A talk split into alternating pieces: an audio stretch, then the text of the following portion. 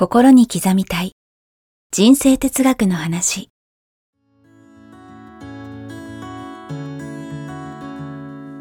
学校に行けない子どもたちからオリンピック選手をはじめとするアスリート、企業経営者、マネージャー、新入社員、メンタルサポーターとして20年間にわたり講演・研修を行ってきた成田義則が今と未来を変える人生哲学の話をお届けします。視聴者・リスナーからの人生相談にもお答えします。こんにちは、早川洋平です。こんにちは、成田義則です。心に刻みたい人生哲学の話、成田さん、今回もよろしくお願いします。はい、よろしくお願いします。この番組本当に毎回お届けしてきて、もうかなり回数重ねてきましたけれども。そうですね、ありがとうございます。はい、もはや何回目なのか僕らはわからないぐらいね本当やっていて、その中でお聞きいただいてありがたいんですけども、最近ね、メンタルに効く映画っていうのを少し前に取り上げさせていただいたんですけども、どの回もよく聞いていただいてるんですけど、結構その回がですね、多くの方に聞いていただいてて、ありがたい限りなんですけど、改めて思ったら、そのメンタルっていう言葉、それを受け取る人がどういう感じかわかりますけど、例えば僕だったらメンタルが弱いすぐ萎えてしまうので、やっぱりメンタルに効くとかって言われると、なんかメンタルに良さそうだなっていうことで、非常にやっぱり多くの方がね、どんな立場にいる方でもメンタルっていう言葉はすごい強い惹かれるんだなと思いました。で、そういう意味でやっぱりメンタルタフネスなんていう言葉もありますけど、改めて意外とど真ん中の質問なんですけど、成田さん考える最強のメンタルとは、でこれはどんなことなのか、そしてせっかくなんでそのヒントもいただけると嬉しいなというのは今回のテーマです。わかりました。私たちは無限の可能性って言いますよね。おっしゃってますね。で、アインシュタインで、大脳生理学的にですね、5% しか自分の能力を使ってないと。わずかですね。一般の我々は 2.5% しか使ってないと、こう言われてるわけですよね。あとは脳科学者の西田文夫先生もおっしゃってるのはこれです。読んでください。人間の脳は10万台のパソコン、20万 ×10 万台、200億円。頭が悪い人などいない、みんな天才ということです。すごいですね。まさにそうなんですよね。人間の脳っていうのは、なんと10万台のパソコンの能力に匹敵する。すごいですね。すごいでしょ？もう皆さんね、天才なんですよ。みんな生きてる人、みんな天才。10万台のパソコンですよ。そのもう数もそうですけど、僕としてはすぐお金の方に行っちゃうんです。20万円。でもそっちもそうですよね。そうです。1台パソコン大体今20万円ですよね。10万台ですから200億円。皆さんの脳は最低でも200億円以上の価値があるという。最低でもですかね。最低でも。すごくないですか？いや、っていうかもう何でもできそうですね。いや、もうこれ見てるだけでも、無限の可能性感じますよね。フルに使えば何でもできる。それが今僕らは一般的には 2.5%。はい。で、このフルに使うための最強脳の作り方。これも西田文夫先生がね、提唱してますが、これですね。この3つです。最強のメンタルとはということで、思考イコール言葉、イメージ、感情。これすべてをプラスに一致させること。これが最強脳です。西田先生はね、ビゴラス脳なんておっしゃってますが、西田先生はこの思考、イメージ、感情、この3つっておっしゃってますけど、僕はちょっと言葉っていうのを突き出したんですね。なるほど。っていうのは頭で考えても口からつい弱音を吐いてしまったり。ありますね。こう出ますよね。とにかく口から出ることっていうのがすごい大事なんで、すべてプラスの言葉を使うようにするっていうのね。そのためにもこの言葉っていうのをちょっと入れてみました。で、このイメージ、そして感情ですね。これ実は、このイメージと感情が弱い人が多いんですよね。で、これをまずありありと、リアルにまずイメージして感情を味わう。オリンピック選手は金メダリストだったら世界のもうトップですよね。もう限られた人じゃないですか。彼らが大事にしているのは言葉もそう、イメージもそう。この感情もそうですね。確かにそう。ワクワクドキドキ、そして最高のイメージで。自分のイメージが悪くなると、ノーって取り消して、また新たなイメージに書き換えるという。なので、この3つをめちゃめちゃ大事にしてほしいんです。だから、妄想癖がある人は、成功しやすいって言うんですね。なんでったら妄想癖って、ありありとイメージを膨らませて感情を味わうんですよ。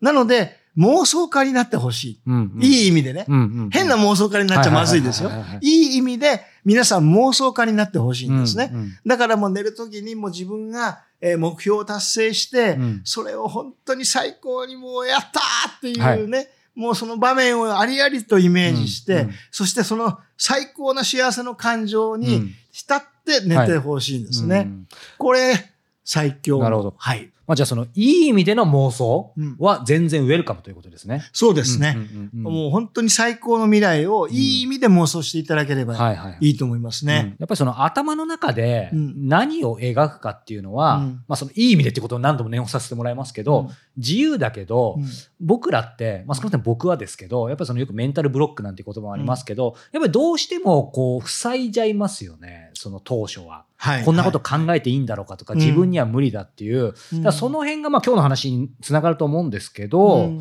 そういうものをブロックを解くために、まあ、逆に言うとこの3つが大事ってことなんですかね。この3つ大事ですが、うん、常に違和感があればですよ、はいはいはいね、そんなもんやっぱり無理だよ、最初出ちゃいますよね、うん、無理だよとかね、はい、そしたらは心の潜在意識の置き換えですよね、うん、はいはいはい、口で10回唱えると思い込みが変わるよ。もう全部人生って思い込みですから、うん、この過去の人生からの自分が見てきた事実いっぱい積み重ねて思い込みができちゃうね、はい、誰かに言われたとか、うん、何かを経験したとか、うん、その思い込みを理想に変える、これはもう何回も何回も自分の潜在意識にもう杭を打つようにつぶやく、はい、俺はできる、無限の可能性があるって、うん、本気になったらできないことは何もないって、うん、常に杭を打つようにブツブツブツブツ言ってると違和感なくなるんで、うん、そうですね、この番組の当初おっしゃってましたよね、はい、これそういう意味ではなんかその西田文夫先生はこの3つっておっしゃってましたけど、はい、そうちょうど伺いたいと思ったんですけど、成田さんがやっぱこのイコール言葉って付け加えたさすがだと思って、うん、つまりこの思考を描ける人はいいですけど、うん、思考そう思えない人はまず今の話そのままだと思いますけど、言葉からいけばこっちの思考も変わるってことですよね。そういうことです、まあ、どっちが先かどっちでもいいわけですよね、うんうん、言葉が先でも思考はついてくるし、はい、そういう意味ではこうお話伺っていくとそのイメージする力の大事さって分かったんですけど、はい、なんか聞きながら思ったんですけど、この辺をきちんと自分で身につけることで三日坊主とか、うん、まあ、僕なんか三日坊主なんですけどなんか役立ちそうですね。三日坊主の克服法としても、うん、まず3日で終わっちゃうのはなんでかって言ったら、はい、うん、大体みんな飽きるんですよ。大体3日とか3年とかね。3のね、数値ね。3周期で、はいはいはい、なんか飽きてきちゃうらしいんですけど、うんうん、例えばゲームが好きな子供は、はい、もう飽きないですよね。ほっといても、やめてほしくても続けますからね。なんでかっていうと、これ目いっぱい味わってるんですよ。いや、本当ですね。もうそこは定着してますよね。ワクワクドキドキね、はい。これをクリアしたら、次何が待ってるのか、うん、ワクワクドキドキでしょ、うん、ってことは、この感情やもうイメージ、自分がこれをやってるものが完全に身についたときに、はい、どれだけ素晴らしいね、ステージが待ってるのかっていうのを、ありありとイメージ。うん、で感情を味わうことをすると、うん、実は三日坊主が3日で終わらなくなる、うん、もう続けられる可能性が増えてくる、うん、ね、一つのヒントですよね。はい、これそういう意味では自分がね好きなこととかっていうのを振り返った時に、はい、好きなことだと三日坊主すら考えないし、まあ、そもそも今のゲームの話だけど三日坊主ないじゃないですか。はい、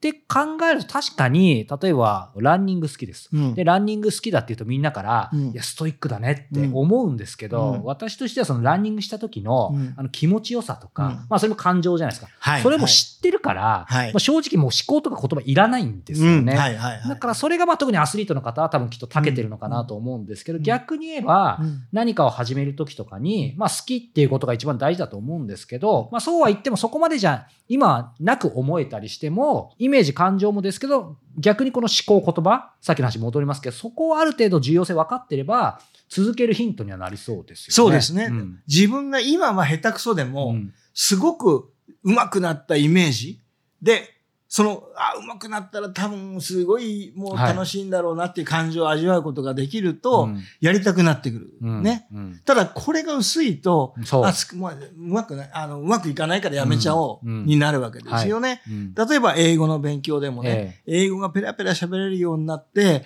でそれがどういう形で自分の新たなね、うん、世界が待ってるのかっていうのを、はいはい、もうありありとイメージして感情を味わうと、うん、はい、やっぱり喋りたいそうですね。ね、うんうん、なりますよね、はいはい。だからここを強化すると、非常に確率が上がってくる。まあ最強能ですからね。はいはいはいはい、当然ですよ。もうこれ全部、うんうんうん。これでも本当に何にでも。何にでもです。使えるというかね。アスリートの方でもそうですし、うんうん、もうこれが全部プラスで最高のイメージができて、うん、感情を味わうことができてって、はい、いうことが全部これが揃えば、うんもうすごい確率で願いは叶う、うん、目標は達成するということですよね、はいうんうんはいまあ、逆に言うとなかなかうまくいかないなっていう時はさっきの三日坊主も含めてですけど、うん、この3つのうち例えばどこをもうちょっと強化したらいいかとかちょっとここ足りないかなっていう視点はこの3つ知っとくと変わるってことですよね。まずイメージができない理由としては、うん、要は自分の思い込みでやっぱりどうせできないんだって、うんうん、どっかであるわけですよね、はいはいはいで、それをまずなくす必要があるので、うん、さっき言ったように、ブツブツ、俺はできるって、うん、自分の心に杭を打つように、はい、何回も